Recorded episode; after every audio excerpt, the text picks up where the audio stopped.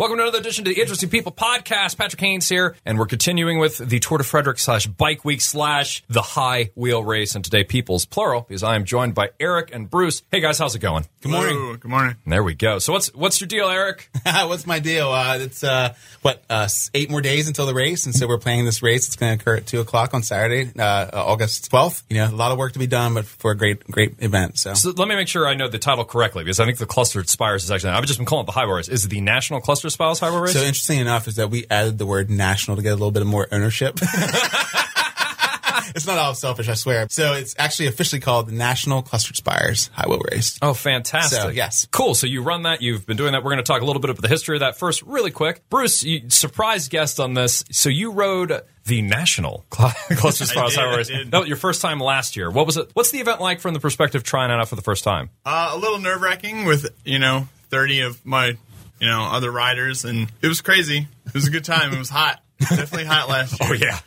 um, but yeah, it was nice. It was cool to see everybody so welcoming, and you know just trying to have a good time and stay safe. and you're doing it again this year? I am. You going to win Yeah. this thing? Uh, yeah,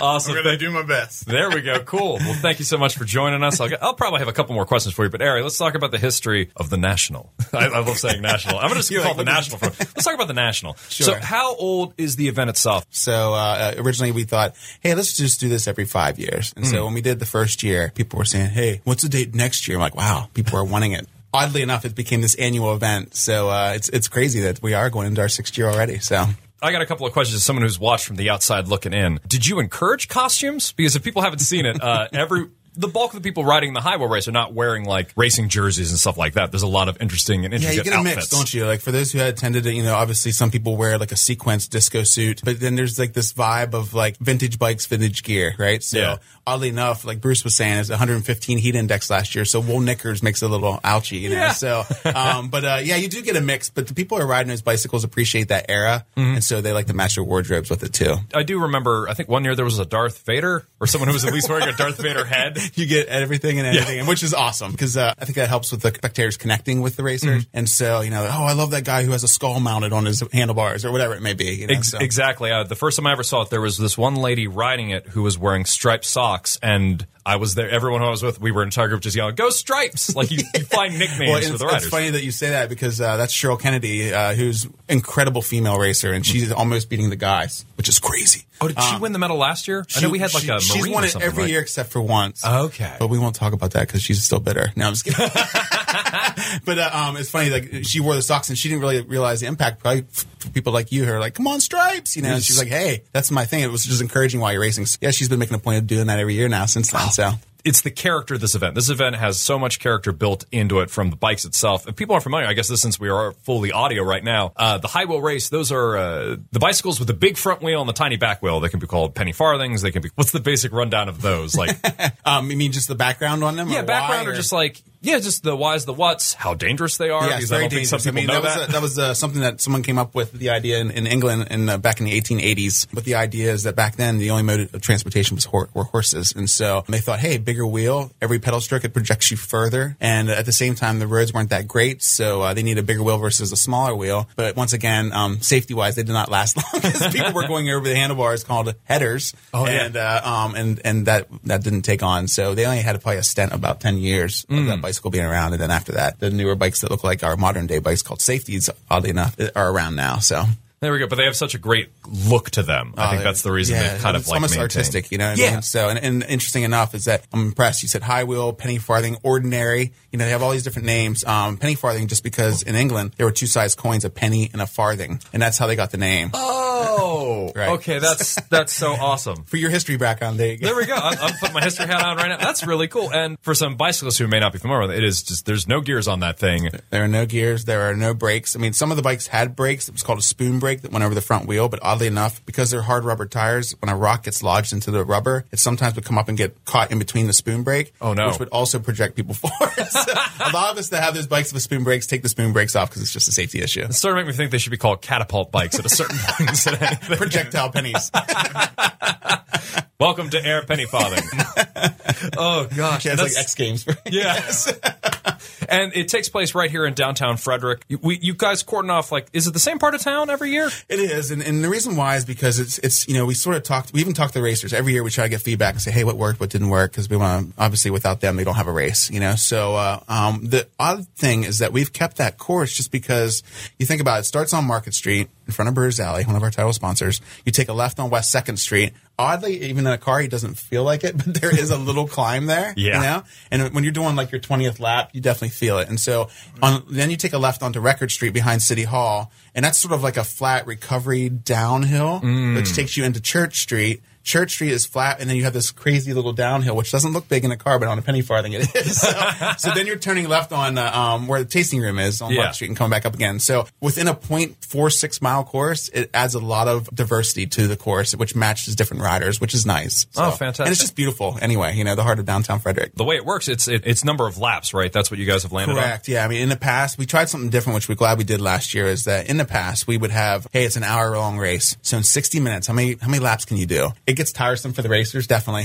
and sometimes maybe gets tired for the spectators too, because you're like, oh, that's great, lap thirty eight, you know, kind of thing. What we did this last year, and we're going to do it again this year, is that we put all the racers into two groups as heterogeneous as we can, you know, based on ability. We send the first group for twenty minutes, the second group for twenty minutes, and out of those two groups, whoever has the most laps then goes to the finals, which is thirty minutes. So it's almost like you see three individual races, seventy minute time frame. Yeah, so. that's. Time wise, is there any disadvantage to being in that second sprint? Do they not have enough time to rest, or Oh, is it just funny you say that. Is because uh, um, I I think for the most part, you know, you have some people that are hardcore and want to race and in it to win it. For the most part, that culture just wants to be out on a bicycle and have fun. Okay, cool. And so you know, we don't do any kind of like doping test beforehand or anything. This isn't like the, t- the Tour de France. Not yet. Not yet. no, yeah, yeah. So we're not we're not seeing if there's any doping going on. So you're saying that Lance Armstrong could participate in the high wheel race? yeah, yeah. I mean, there's a, well, it was probably half the field actually back in the day. Um, they cleaned it up, but uh, um, we we're conscious about that. But we also are very transparent to our racers up front to say, hey, look, man, you have about 30, 45 minutes for recovering time.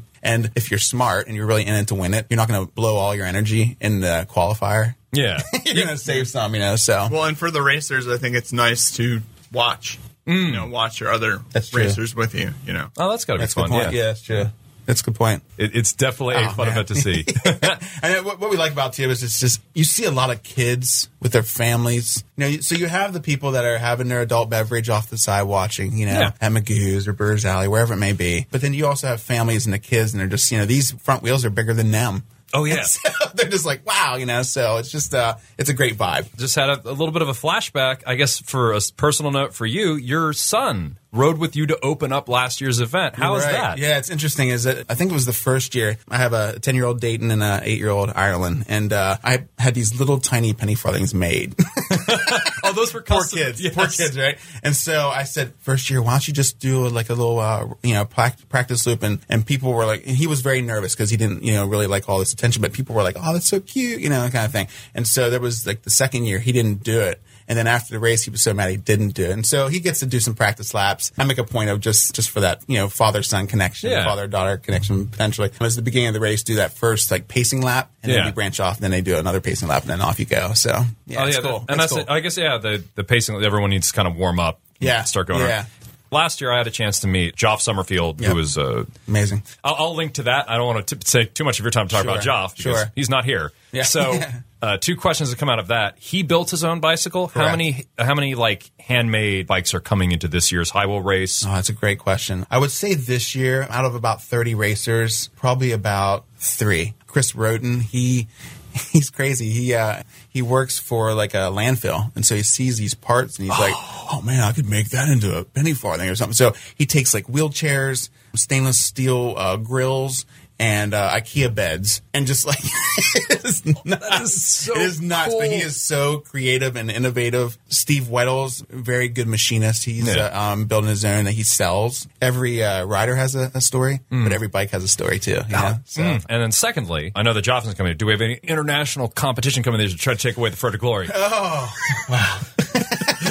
Well, we do, um, and it's interesting. We try to encourage international participation, so we uh, waive their fees because we figured, man, they probably spent a lot of money just to get to Frederick. Yeah. So, so uh, we have two Canadians this year, and we have a guy who's coming on Tuesday from Sweden, and he builds his own standard high wheel bikes. And so I've never met him in person. I've only communicated him through phone and emails, and so I'm very excited to meet him. Uh, his name is P.O. Kipple. P.O. Kipple. Yeah, and uh, very, very cool guy, and, and just very. You said about work of art. He sees the bike as sort of this architectural piece, and so the bike that I brought today is one of his bikes. It's very streamlined and simple and beautiful, Oh. and so uh, very excited for him to attend too. Awesome. So we'll have to see how he does in the race this Totally. year. That's Yeah, so cool. That's so cool.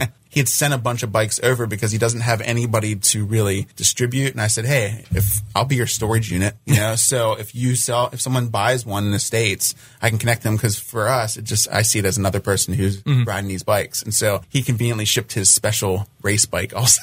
so his special race bike, which I put together is at the house right now. And it's, it's pretty sweet. So So wait, that's that's something I'm kind of curious about. You seem to you you're running a race. You help distribute.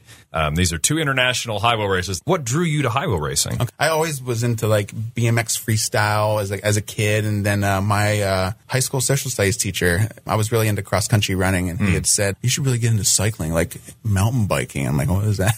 He worked with my dad, who's an English teacher, and, and said, why don't you get your son a mountain bike for his birthday? And so I, as soon as I rode, I was like, oh my god, this is amazing. I got into competitive cycling and in college level, and you do all kinds of different biking, mountain biking, road biking, cyclocross, all this different stuff. And so I was at a, a DC July 4th parade, and I saw the Wheelmen, who's an organization that loves and appreciates antique bicycles, doing this parade. And I was like, are you serious? Like these bicycles that are just obnoxiously crazy. And I was like, I got to try one. As soon as you, and, and it's interesting, when you see people test ride them, as soon as they're on, they're like, oh my gosh, I need to get one of these bikes. And Yeah. so um, I got the bug. And then uh, you take your mentality of racing mountain bikes and road bikes and saying, I wonder if I can do a 100 miler on a penny farthing. I wonder if I can do the whole C&O Canal on a penny farthing. I wonder if I can, I wonder how fast I can do a mile. You know, like all these like crazy thinkings, you know. So there was two other guys who got into it and we went over and were like, let's race. You know, so we were like, where's the closest race? Manchester, England. All right, so let's a little expensive. We contacted Joff and we said, hey, to make things easier, can you build us bikes and we'll pay you for them so they're ready when we get there?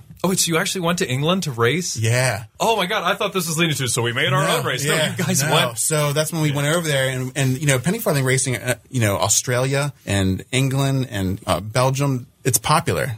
And so uh, um, we are like, man, if you're really into this, that's where you can go. So, Yeah. And then we're like, why don't we have something like that in the United States? And that's how it was birthed in 2012. So Oh my goodness! So Yeah. what, man, all right. So now th- that opens up the racing over there. Is it? They have a lot of like, old, is it like on old cobble streets? Because sometimes you don't run into areas that are that modern. mix. Uh, yeah, a little mix. But uh, for the most part, they're trying to be a little bit more sensitive to the safety of the racers. So Okay. they, uh, they'll do it on paved, you know. How many people were in that event? If you Um, remember, we were on a smaller course, and there were 80 of them, which is crazy. There was one guy there. He has done the whole Tour de France course, like the day before each stage Yeah. on a penny farthing. oh man, this is so cool. All right. There's, it's nuts. It really is. Say someone wants to, they hear this, they hear about the high wheel race, and they really get into the old concept of high wheeling like you did. What are some good places for them to go next? Like, Okay, like who sure. do they talk to? Yeah. Sure. I mean, I did a little bit of research myself, and so obviously online, and then uh, the wheelmen.org website uh, is, is that group of uh, people who are experts. I bought my first one from Larry Black out on Mount Airy Bicycles, paid $600 for it, and was driving it home, and I was so excited, and, and it fell off the roof rack, and the wheel broke.